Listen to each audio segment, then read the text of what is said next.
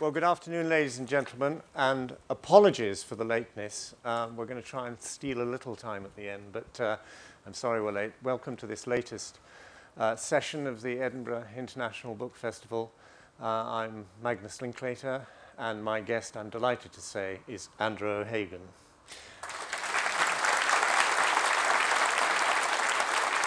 Uh, we're, grateful to the Times, which I represent, for sponsoring the Times and the Sunday Times, sponsoring the book festival, and for the to the Open University, which is sponsoring this session. So doubt it'll be a little educational tinge to the things this afternoon.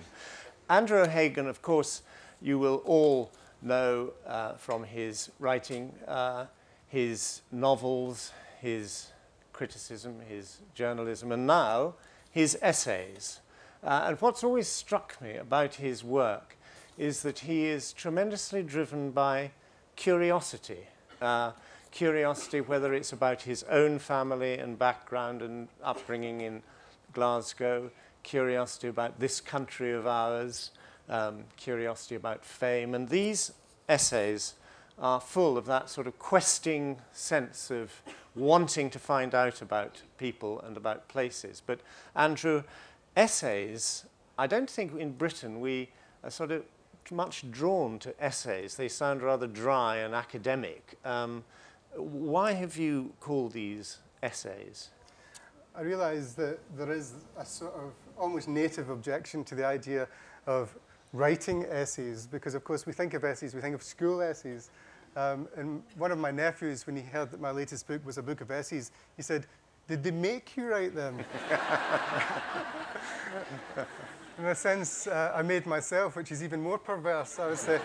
Um, but certainly you're right that as a form, we associate the essay uh, with the French and largely with the Italians and the Americans. You know, it's, it's almost impossible to imagine in the, the years of George W. Bush, that uh, Joan Didion's essays, or Tom Wolfe's essays, uh, went to number one in the American bestseller list. You know, people couldn't wait to read these particular writers uh, and to gain something of their understanding of what was happening in the country. It was a form of stylized writing that really mattered in those cultures. But I have to say that it did too, uh, if not in Britain, very much it did in Scotland.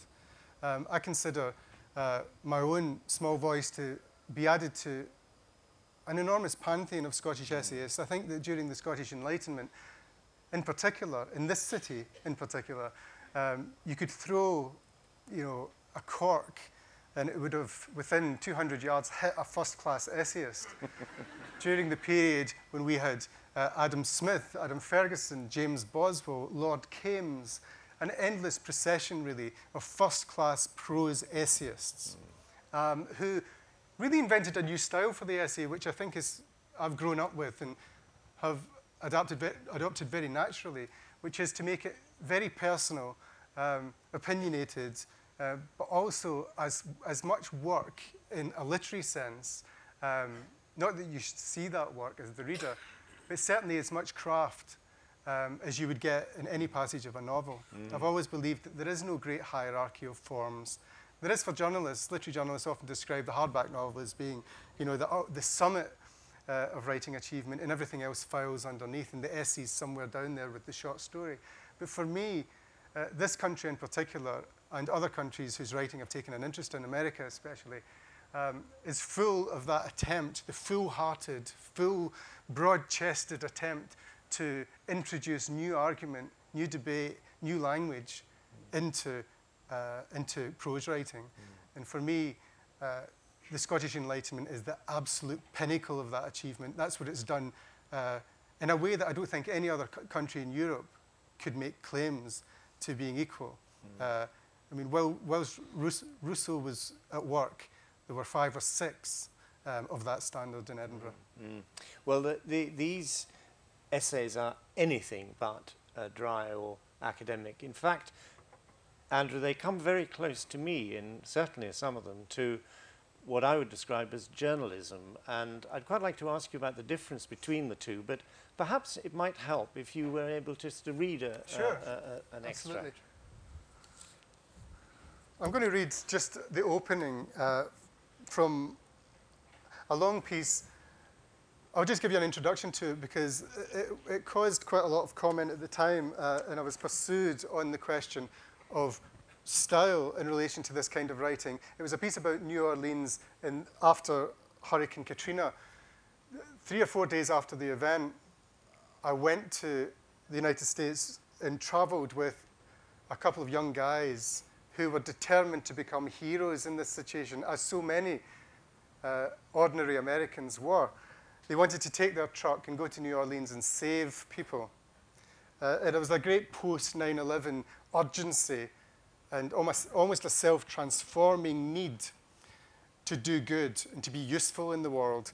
And these young guys, both of whom working class guys, both television repairmen um, who I'd linked up with, uh, were quite crazy in many ways. And the journey was, they had guns in the car and they were desperate in many different respects. But it was a 10,000 word essay in the end. It's a piece of reportage, I suppose.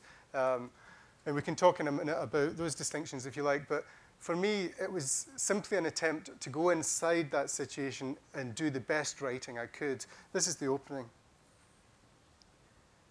The sky over North Carolina was showing red the night Sam and Terry decided to leave for the south.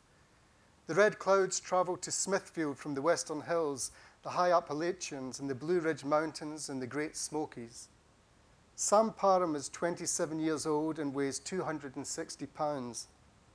For an hour or so, right into the dark, he pulled on the starting string of an electric generator he'd borrowed from his father until the top of his t shirt was soaked in sweat. Goddamn bitch, he said. This motherfucker is brand new. I want the goddamn thing to work, you know? We're sure going to need its ass when we get to New Orleans. Sam's neighbour had chickens outside his trailer, and frogs were hiding in the pine trees along the drive. An American flag hung limply on the porch as Sam inspected the back of his truck with a giant torch, the crickets going zeep, zeep, zeep, and red ants crowding in the oil at his feet. I just can't watch those TV pictures of children stranded and not go down there, Sam said, whilst Yolanda, his pregnant girlfriend, sat in the porch and opened a can of, opened a can of mildew and lit another cigarette. Yolanda was wearing her uniform from the Waffle House where she works the night shift. You can't expect me to agree, she said, but I respect you for doing it, Sam. I just think it's the government should be doing it. I'm just a blue collar guy or whatever said Sam, and I'm going to do what I can if the country needs me.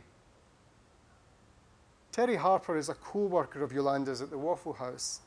As we drove along Interstate 95 to pick him up, house lights flared in the distance and Yolanda started talking about God. My daddy knows the Bible one hand to the other, and when he starts speaking at you, it's like preaching, she said. North Carolina was the birthplace of Billy Graham and three US presidents. Andrew Johnson, James Polk, and Andrew Jackson. And also, among the twinkling lights out there, could find the uncelebrated birthplace of Thomas Wolfe, the North Carolinian who wrote Look Homeward, Angel. As the truck got nearer the Waffle House, someone on the radio made the point that North Carolina was itself no stranger to hurricanes. Hazel, 1954, Hugo, 1989, Fran, 1996, and Floyd, 99. It's no stranger to racism either. The Neuse River, the Roanoke River, and the Yadkin River, named like so much in the state by the native Indian population that was cleared to make way for the twinkling lights of Interstate 95, have been known to bust their banks and flood the plains. That's what we were facing that night. The radio was silent on the fact that America's first ever sit-in occurred at Greensboro, North Carolina, to protest against segregation at a lunch counter it's dead in here, said Yolanda. I'm not cooking more than 200 a night. What's going to happen to you guys?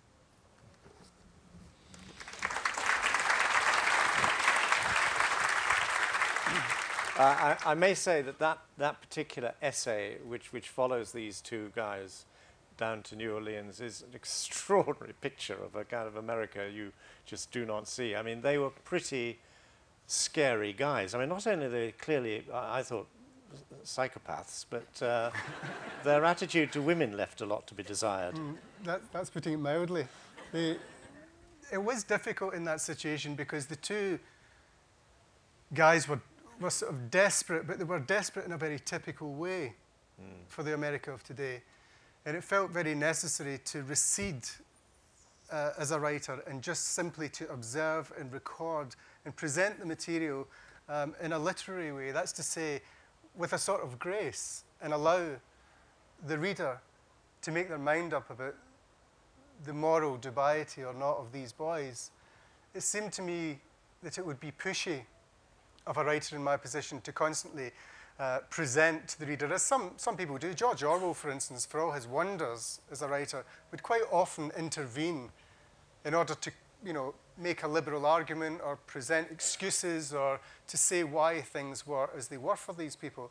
But in this particular situation, I felt uh, the novelist in me almost told me that this would be a purer piece of writing, a piece of writing that would be more memor memorable and more active in the reader's imagination if I didn't intervene.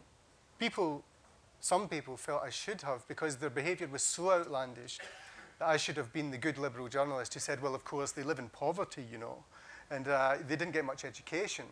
And um, you must pay attention to the fact that, you know, um, they've, probably been abused and they're in pain. You know, I think that clever readers, which is what we always imagine we have got, um, shouldn't be dictated to by writers like me. They, they should be provided with the equipment to really imagine this situation. A situation, after all, that has come to be very much part of our lives, all of our lives. America's waywardness, America's strangeness, even to itself, is a part of our story now, which is really the theme of this book. But certainly, those writers I grew up admiring uh, in this form, a writer like John Hersey, who's quite forgotten now, but he's the only writer ever to have filled a full issue of the New Yorker magazine with one story, and it was an unspeakably brilliant story called Hiroshima. He went in there several months after the, the bomb and described through six characters what had happened that day. And you don't hear Hersey's voice even for a second. He behaves like Flaubert, you know, present everywhere and visible nowhere. And I think that that is the standard that we must reach for if we're to do it well. And, and where do you draw the line then between, you use the word yourself, reportage. In fact, you indicated that possibly that was a piece of reporting because mm. the reporter stands back uh, and um, whereas the essayist one sort of imagines as being a critic. So well, the, the great thing about the essay is, is, it's a capacious bag. You can really pour any number of definitions into it, and if it's strong, it will hold. Um, and there are many different sorts of essays in this book. Mm. Um, that is a reported piece, you know, that it was based on uh, material that wasn't inside my own head.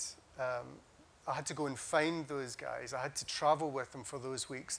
I had to have the gun pointed in my direction in order to write about their lives and that's the way it was. But other essays, of course, that come up here um, are based on perhaps a combination of memoir and analysis, a sort of essayistic, mm. uh, critical faculty, which is the one I was pointing to mm. in relation to Scot Scotland and its Enlightenment. The Enlightenment wasn't good for reportage, uh, for describing the Scotland of the day. Novelists did that better. We mm. looked to James Hogg or Walter Scott mm. to learn about the Scotland or the Edinburgh of, of that period. But, but the essayists conjured from their own minds uh, argument and a display of technique. Um, so some of the essays, I suppose, would be more like that. There is a, there is a variety, and I like that variety. Mm. You know, it's, you've got to let the job dictate what you're doing. You know, um, the situation will dictate the form, you know. Mm. And people often say to me, why, as a novelist, are some things clearly a novel and other things are a, long reported piece or an essay? And it's almost not a matter of one's choosing. The material, the rhythm of it, the pace of the language, the way it's coming at you, presents itself uh, in terms of a form mm. very quickly. I'm sure that one or two things that one runs up against would be a poem, were I able to write poems you know, that I can understand how some poets um, wouldn't be interested in writing a novel because the things that occur to them don't occur to them in mm. that shape, with that beat, with that rhythm. They don't sound like prose. And I think that's where you get to. You used the phrase at one stage, writers aren't gods. I think what you meant was that, that they, they don't, they can't influence things. They, they, are, they merely, they sort of look down on what they are describing. Is that the way that you see yourself as God? or not God? or not God. I mean, it, it always surprises me when uh, people overreact to something you've mm. written. And an overreaction to me is, is, as it were, trying to treat it as if it was a piece of policy or an editorial, mm. especially if it's something that you've written in a novel. You know, but really, as, as Dr. Johnson said, there's nothing too small for such a small thing as man. Mm. And the idea that we should censor ourselves as writers because certain issues are touchy or there's another point of view that you won't be reflecting. Of course, there are other writers to reflect those points of view and other parts of a reader's understanding which will allow for that other point of view. So it surprises me when people come back at you so ferociously um, for something you've said. That happens from time to time. People feel upset as if it's better that certain things are unsaid about a culture.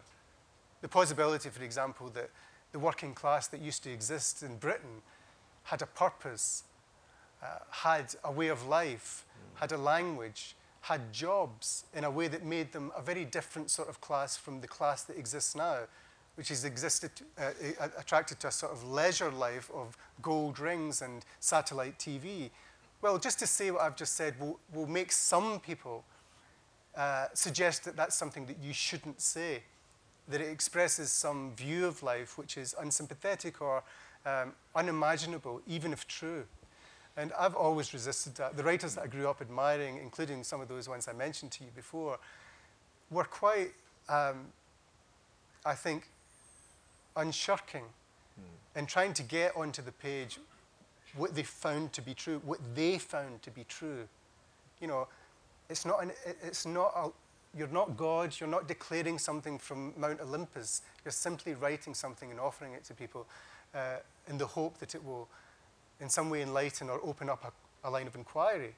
But one's often treated like a policymaker, and that's quite surprising. It's quite interesting. I mean, you, you, you touched on the, the difference between uh, previous generations and their attitudes and today's. And, and one of the things that you're clearly very interested in is the cult of celebrity.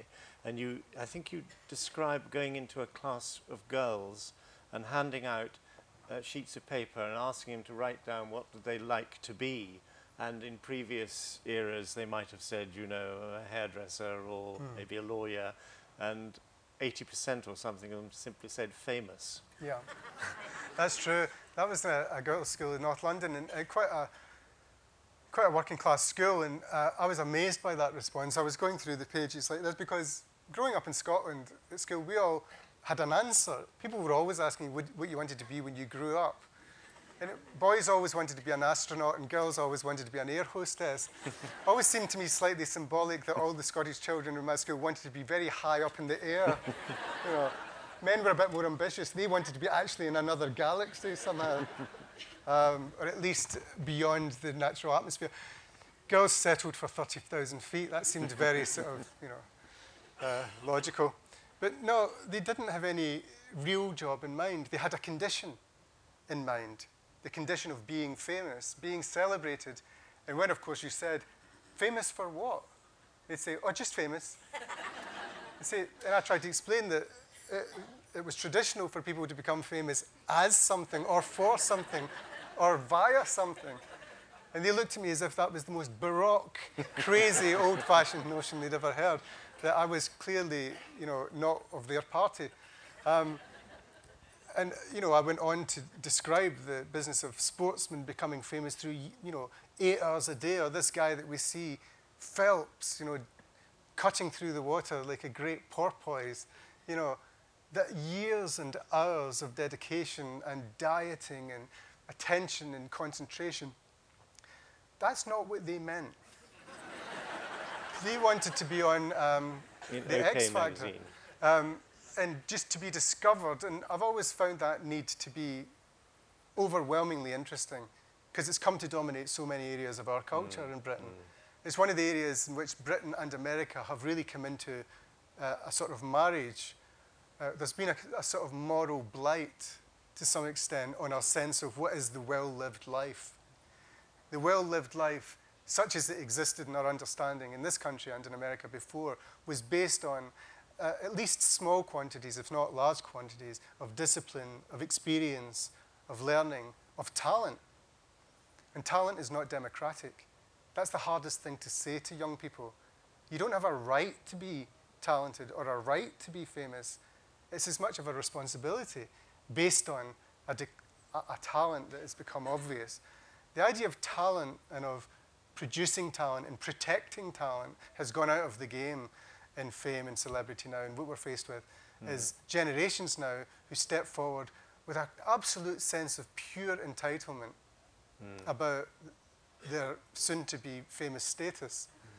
And of course, what that leaves is a generation of very, very disappointed young people. But also, as you, you say in one of your essays, is about Michael Jackson.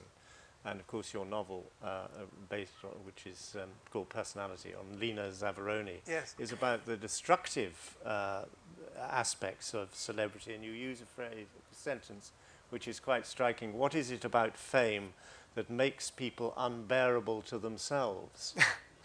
well, I've always felt that. I mean, based on a number of things. I mean, you mentioned Lena Zavaroni. I remember discovering word of some letters that Lena Zavaroni, you'll all know who that is, you know, very famous uh, 1970s, the first wave really of working class celebrities. You know, in the 60s you had Helen Shapiro and so on, but a version of that, you know, somebody who had come from a, a family of chip shop owners uh, and her, her parents were local musicians, that's to say they played in the pub.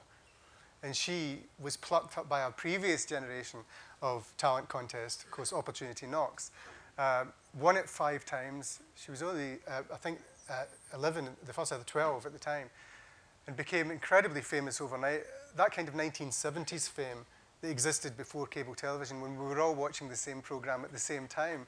Mm. Remember that? Where everybody had watched the Morecambe and Wise Christmas special. Nobody hadn't watched it who wasn't weird. Um, so she, she was caught up in that. I remember finding these uh, these declarations, these letters where she said, I've lost myself. I'm in a black hole. At which point she was 14. Mm.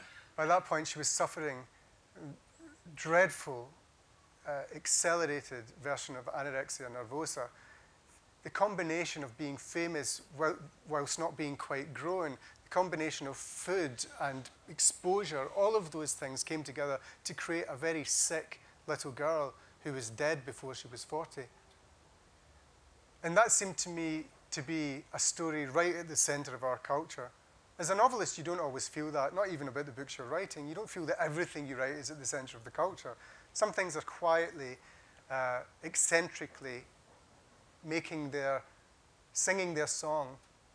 And some people like those books and want them, and we're happy to have written them and to, to be uh, standing up for them. But every now and again, you feel that you have a subject which is bang at the center of the way we live now. And that seemed to me to be one of them. That that girl, I allowed very much to influence a character in, that, in the novel personality that you mentioned.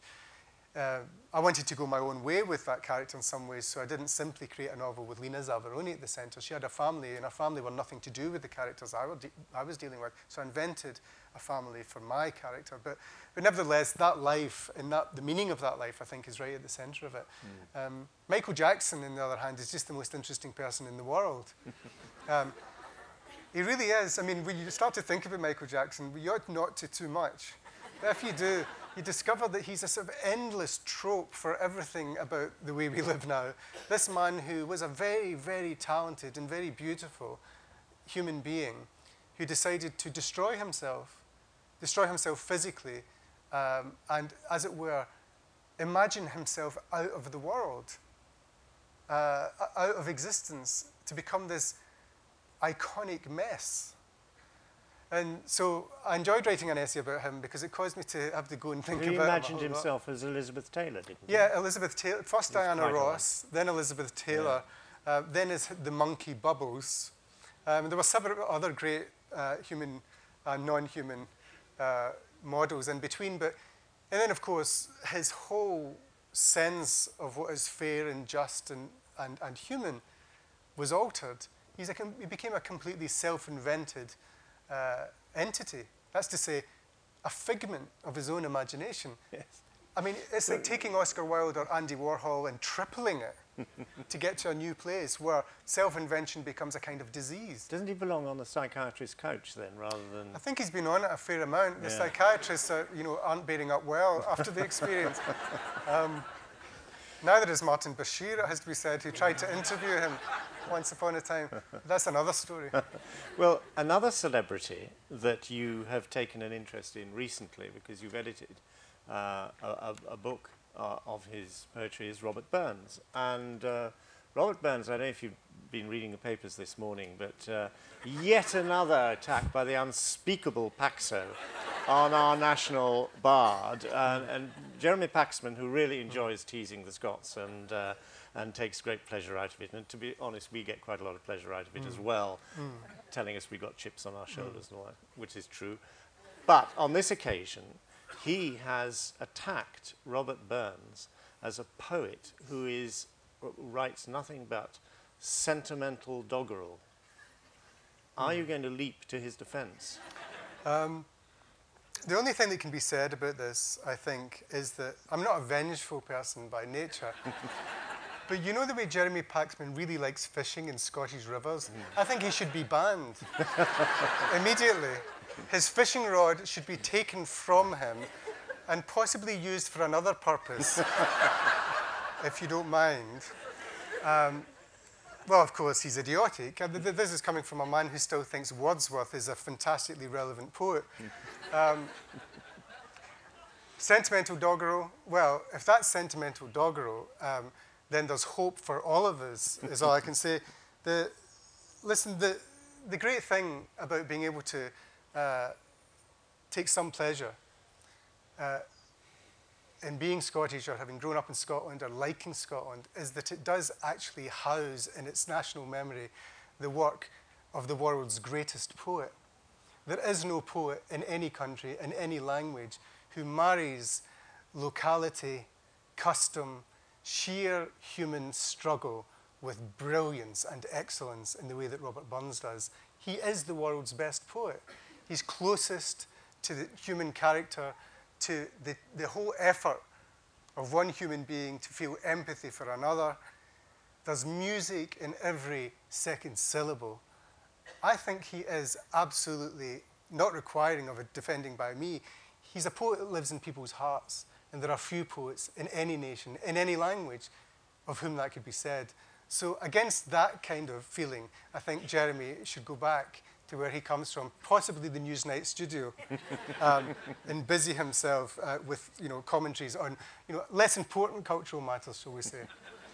I think we can conclude.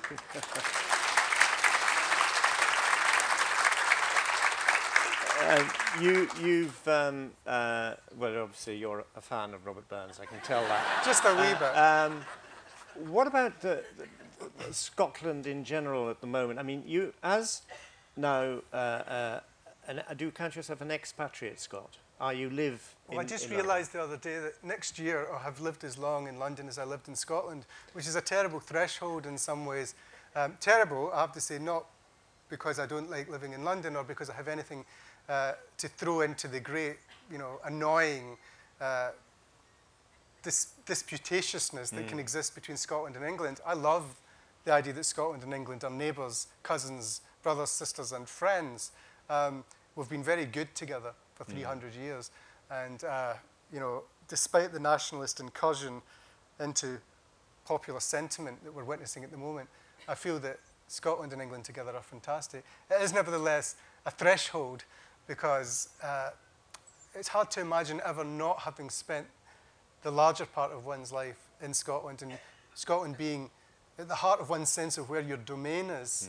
Because so much of my, my domain imaginatively is in Scotland. But then, of course, going to America and writing these pieces and writing from England and on English subjects as I have done too, I suppose has diluted that somewhat over the years.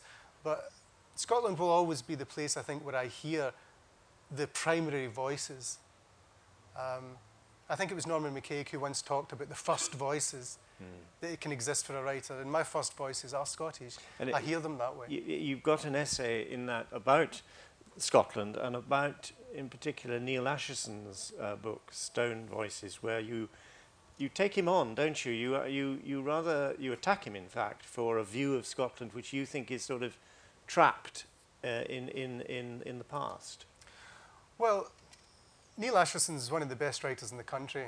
Um, and he's certainly the best journalist I think Scotland had produced in the second half of the 20th century. I have nothing but respect for him.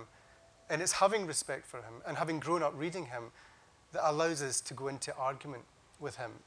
We argue with our favourite writers because that's what they taught us to mm. do.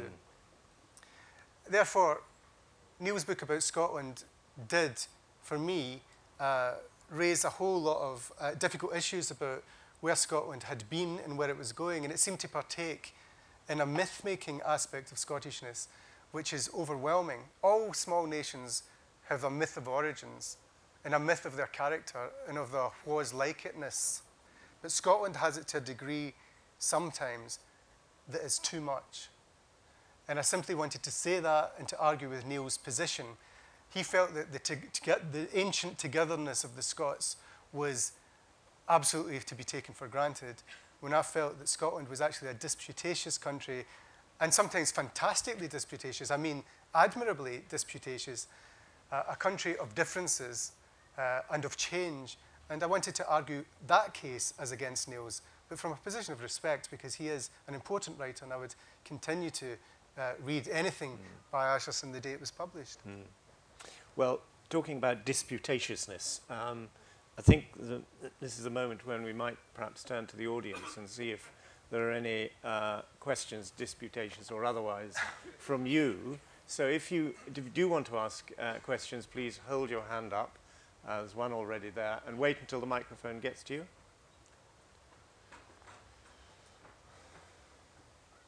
You've got a standing up questioner. That's always a bit of a worry. and a disputatious questioner, Magnus. Um, Andrew, let me preface my remarks by saying I'm a great admirer of your writing. I've read all your books, and I note that actually all your novels are indeed informed by Scotland. Most of your essays obviously are informed by a different experience. And in a way, it's an extension of the question that uh, Magnus asked, because how long can you go on using Scotland as the inspiration for your work when actually you are no longer, like Neil Ascherson, I have to say, a part of Scotland. And part of the problems with Neil's book, I thought, was that he no longer lives in Scotland. He's an occasional visitor like yourself. And it was brought home to me by your remarks on Glasgow East when you compared the patriotic pygmies of the SNP, uh, devoid of intellectual contact compared to the giant of Wendy Alexander, um, suggested to me perhaps you're out of touch. So the question is, are you really just an Englishman now? Oh, right, go for it. yes. or I, as the case may be. Well, can I just say that that remark you made about the SNP and Wendy Alexander, only the first three words were in quotes. The idea, not even I, in my great enthusiasm and optimism, would call Wendy Alexander a titan or a giant or whatever you said. But let me just answer the question this way. Um, it's a fair question. People have been leaving Scotland for thousands of years. Some of them have been writers, some of them have been bankers, some of them have been film stars, some of them have been bakers. You know, people should be, feel free to leave their country and take their nationality with them. You don't leave your nationality at the border any more than a Russian writer who had lived in the West or an American who'd lived in Paris, as Hemingway and Fitzgerald did, or any number, leave their identity behind. It's not a betrayal to move around the world. We are citizens of the world first, before we're adherents to any nation, any party, any political movement. And that's always been one of the perfect things about Scottishness, it seemed to me. It was, as Gertrude Stein says, and is, a movable feast. You take Scotland with you wherever you go if you care about it. If you don't care about it, you'll forget it and become English, as you suggest. There'll be a part of me that probably, you know, the DNA, the, the protons of Englishness have been bouncing off me for so long that I'm sure I've been happy to absorb quite a few of them. But no, I insist that it's a movable feast where you come from or where you care about. And those who care about Paris take a little bit of that feast around in their shoes. And I'll always feel, no matter where I set books, and many of the future books will be set outside of Scotland, inevitably, just as part of a creative drama that you go on, you change and you move and your subjects evolve. But there'll always be Scottish soil in my shoes, simply because I'm so interested in the country. I hear the language so readily. Um, the SNP, well, we could argue the toss about that for a long time, as I could with other people, but as I said at the beginning, I'm one voice. Actually, it's, it's a rather drowned out one at the moment in relation to this subject. But I feel, I feel that, I'm, as I said before, there's an argument to be made about the beauty, not just the functionality, but the beauty of the union that has existed between our countries. We are a small group of nations. We've done well together, in my view. We've also done some terrible things, and we've done quite badly economically in recent times. There is an SNP argument for these territories that we're talking about. These by-elections have been fascinating. But for me, it has been a beautiful arrangement to get these small nations to somehow maintain their distinctive features, their systems, their languages, and their culture, whilst also having the benefit of camaraderie and of closeness. And that seems to me a sensible arrangement that the SNP wished to deny out of existence. And I just find that uncomfortable, but it's just me talking. And the country will have another way. Um, are you then slightly disconcerted that um, Scotland appears, for whatever reason, to be um, turning towards the nationalists? Not dis disconcerted and slightly fascinated. Um, I mean, I described before this process of the Scotland's a special sweet tooth, if you like, for mythologies. It's too sweet, and it's that sweetness, it's that decay, if you follow the metaphor, that Alex Salmond taps on with his metal prong every time he raises an absolutely false image of Scotland. Mm. It seems to me that Scotland's addiction to a lie about its origins and a sense of the benefits of Scottishness as opposed to Englishness has to be based only on a, mytho a, a mythology and a historical lie. This, if you look at Hugh Trevor Roper's posthumously published book, The Invention of Scotland, an absolutely indispensable book, it seems to me. You know, this is a book that goes hand in hand with what many writers, both within Scotland and without Scotland, have been trying to say quite simply and often quite modestly in their novels and essays for years, which is that there is no Scottish history be before 800 that we know. The great 175 kings, many of whom's faces can be seen, many whom, of whom's invented faces can be seen in Holyrood House as we speak. That great myth of the great ancientness of Scotland, where ancient Scots were in touch with the pharaohs and with, were reading Aristotle, was just a complete lie.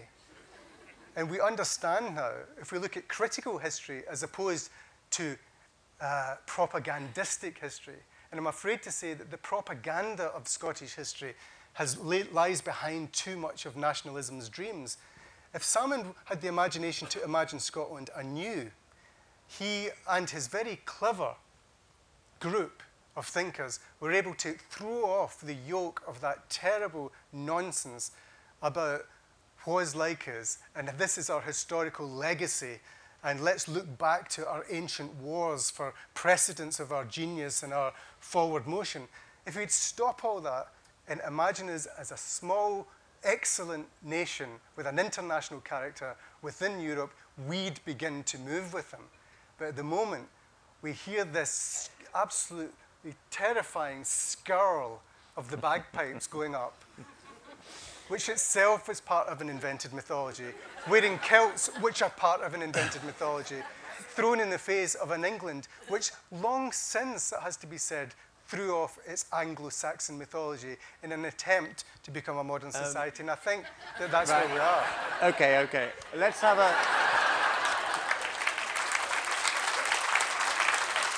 I think we see what you're driving at.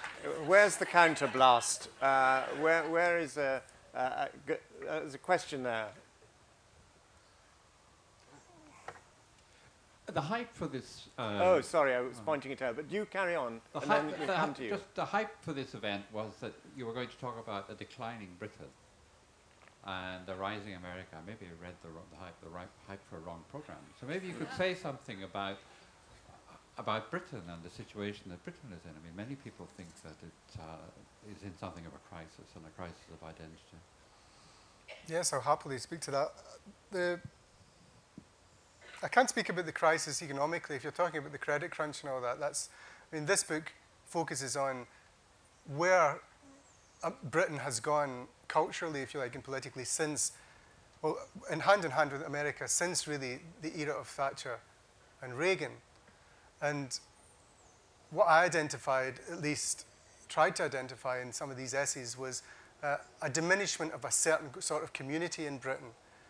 We witnessed that happening through the 80s at the same time as we witnessed a rise in American influence in these countries, this country. And I've tried to tell that story, if you like, through a series of essays, some looking at declining communities in industries, but also some just looking at how the culture of a certain kind of materialism, a certain sort of fame that was imported during the 80s, especially, has come to dominate so much of our lives here.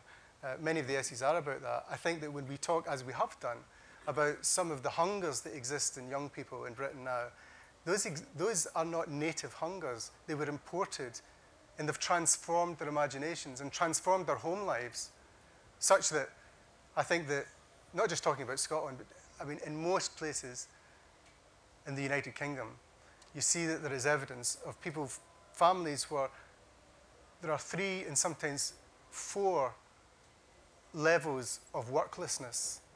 You know, grandchildren who are coming out of school now into joblessness, their parents were jobless, their parents were jobless. It's not just about unemployment either, it's about having no ambition for work and no culture in, what, in which work is a defining property in your life. I think looking around this room, certainly a large degree, a large number of the people in here would have grown up in a culture where work defined you, or the expectation of having a task, a money earning task, gave you a reason, gave you a community, a language, and a way of moving forward. And I think in so many cu- cultures in Britain now, that's no longer true. And I wanted to tell that story through these essays. In America, that has been true in America really for quite some time. We saw it coming in the 70s. And these guys that I was reading to you, but they're part of that. They're fourth generation underclass, where they have no expectation. They get bits of work as repair guys, but they want fame and glory, and they don't expect really to be, they don't expect to be rewarded for an honesty is what? Question up there.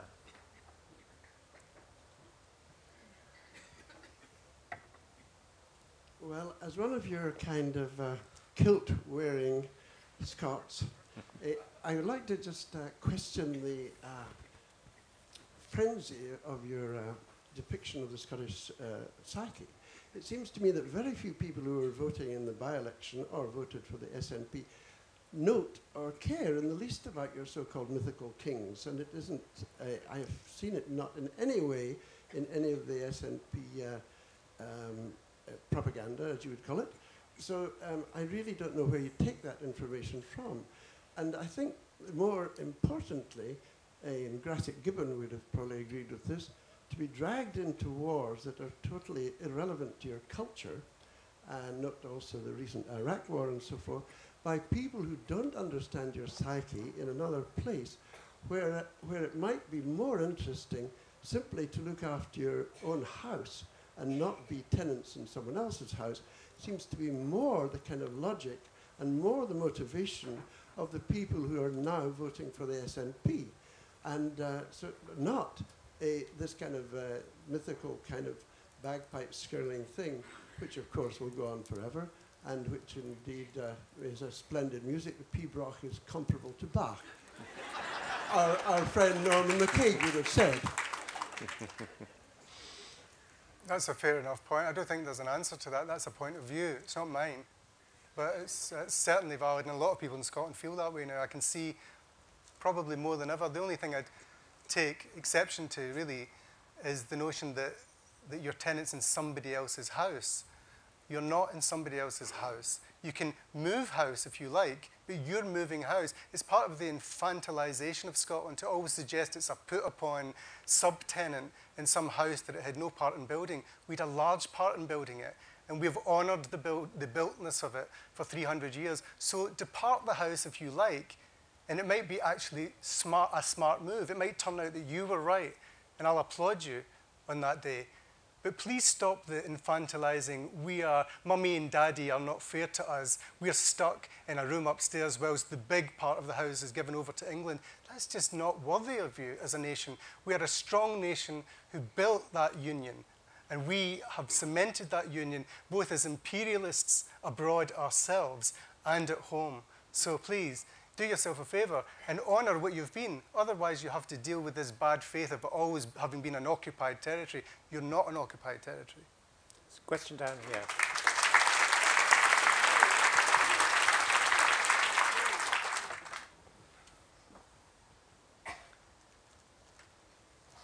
Okay, thank you. I'll keep sitting, and that makes it less threatening, I think, as, as you said, Magnus. Um, I'd just like to say how much I agree with the last two speakers. The gentleman who spoke um, passed an emotion I kind of felt myself. Had I, have I wandered into the wrong place? I was expecting a much more contrast between Britain and the United States. Maybe I just read the wrong. Well, I think that's probably the chairman's fault, so you can, you can blame me. Okay. Going on to the second one, which I thoroughly agree with, and I think, um, Andrew, perhaps you've been away from Scotland for far too long. The vote for the SNP was nothing to do with bagpipes and kilts and remembering what Wallace and, and Bruce did. It was down to the sheer competence or apparent competence of the SNP and the fact that they were putting Scotland first. I support the SNP. I don't want in, an independent Scotland. I want to see people that put Scotland first. I want competence. And like many of the voters in the last couple of by elections, we were sick of the incompetence of the Labour government. Thank you.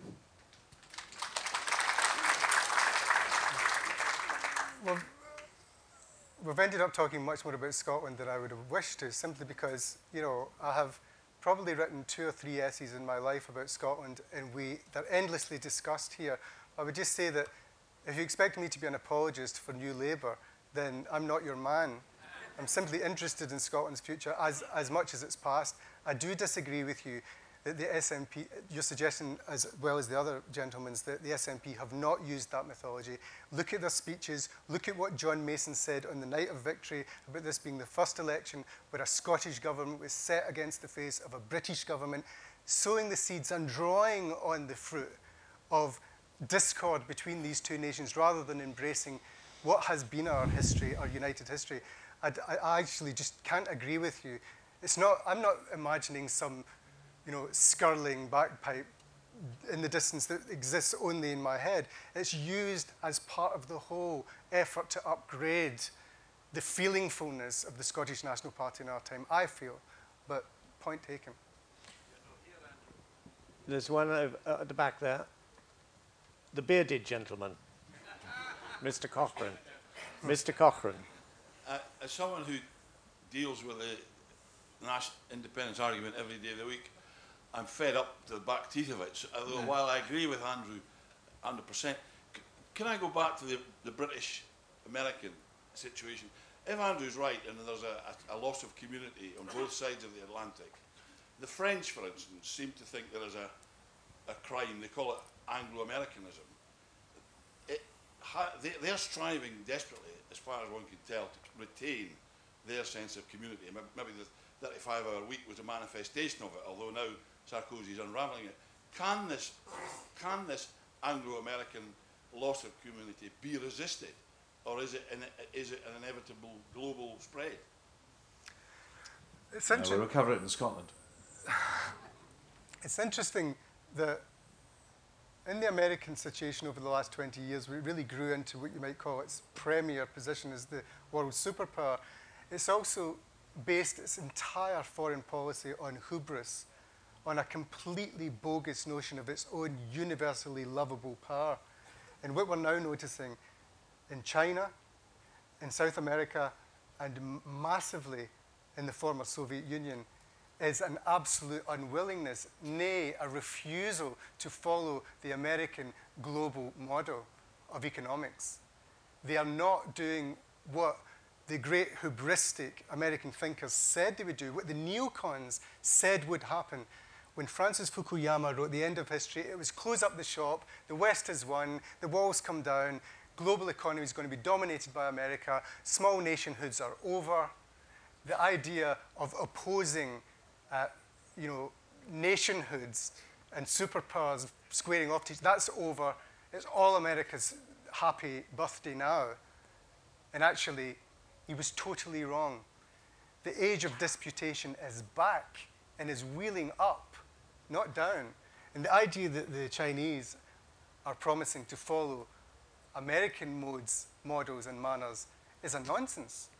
They're actually full of a sense, and their generation is full of a sense, that the American model is defunct and will not work in the long term for their particular goals and their particular cultural hopes. So America, um, you know, really got that wrong, and we lived and indeed aided part of that wrongness.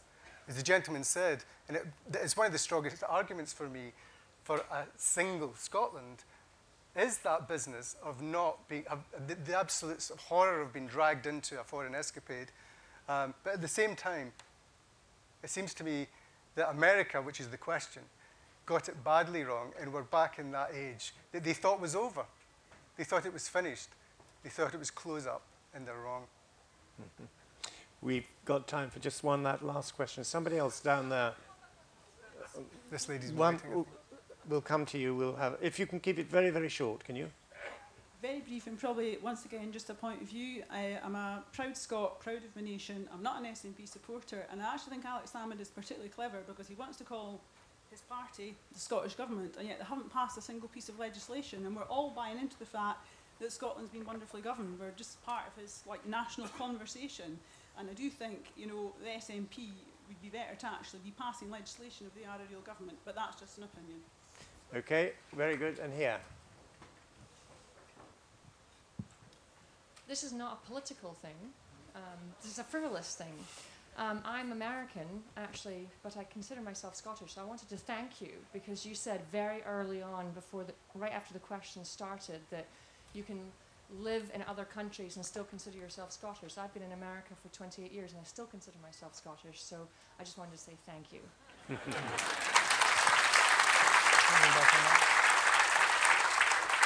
I just, I just want to say something very briefly, and that is that it's a good idea in any nation, especially one with the richness that this particular one has and that exists in these islands altogether, to have a critical culture. That's what we've been having in this room today. That's what seems to me to matter, is that you can argue amongst yourselves. Uh, you can take yourselves above fighting, simple flyting, and arrow pointing, and actually get into exchanging views about what kind of culture. And writing essays was always about that mm. in Scotland. It was a critical culture. Um, where we didn't, we went to the pub afterwards and had a drink and, you know, teased each other for the strength of our views. But it isn't an adversarial um, culture. You don't need to simply fold under the suggestion that somebody thinks something that you don't. It was one of the strongest things about this culture in the past, and I think it still remains. Well, there's a good Scots word for it. It's called flyting, and I think we've had that this afternoon. I apologise, by the way, if we've, um, if we've diverted from the the, program note, uh, but you know, with Andrew, it took on a momentum of its own, and I'm sure you will agree that he was not uninteresting. Thank you very much.